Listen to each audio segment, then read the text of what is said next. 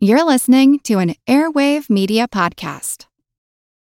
When you need mealtime inspiration, it's worth shopping Kroger, where you'll find over 30,000 mouthwatering choices that excite your inner foodie. And no matter what tasty choice you make, you'll enjoy our everyday low prices, plus extra ways to save, like digital coupons worth over $600 each week. You can also save up to $1 off per gallon at the pump with fuel points. More savings and more inspiring flavors make shopping Kroger worth it every time. Kroger, fresh for everyone. Fuel restrictions apply. From before the time of the Renaissance until the late 1800s, the 13th day after Christmas was known as Plough Monday in many parts of England, when field laborers could have some fun at the expense of their wealthier neighbors. I'm Jim Metzner, and this is the Pulse of the Planet. Sue Dupre leads Handsome Molly, a group which reenacts the Plough Monday celebrations each year at Princeton University.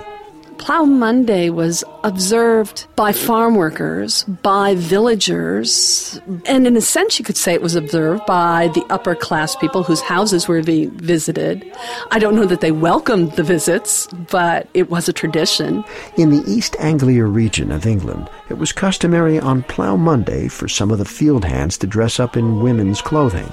These workers, calling themselves mollies, would decorate a farmer's plow and drag it along from house to house, singing and dancing and demanding money and drink. Now, if the owner didn't come through, the revelers would plow up his yard in retribution. They were doing property damage. They were drinking heavily as the day went on. They'd get into fights. Um, sometimes they'd meet rival groups of Molly dancers.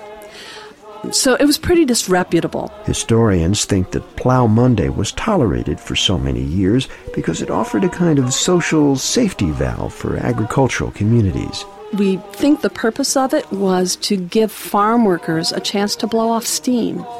You know, just to do outrageous, riotous things, to collect money from the more well to do, and just to thumb their noses at the, the social conventions of the time.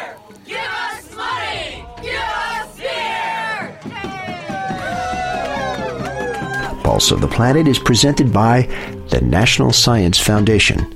I'm Jim Metzner.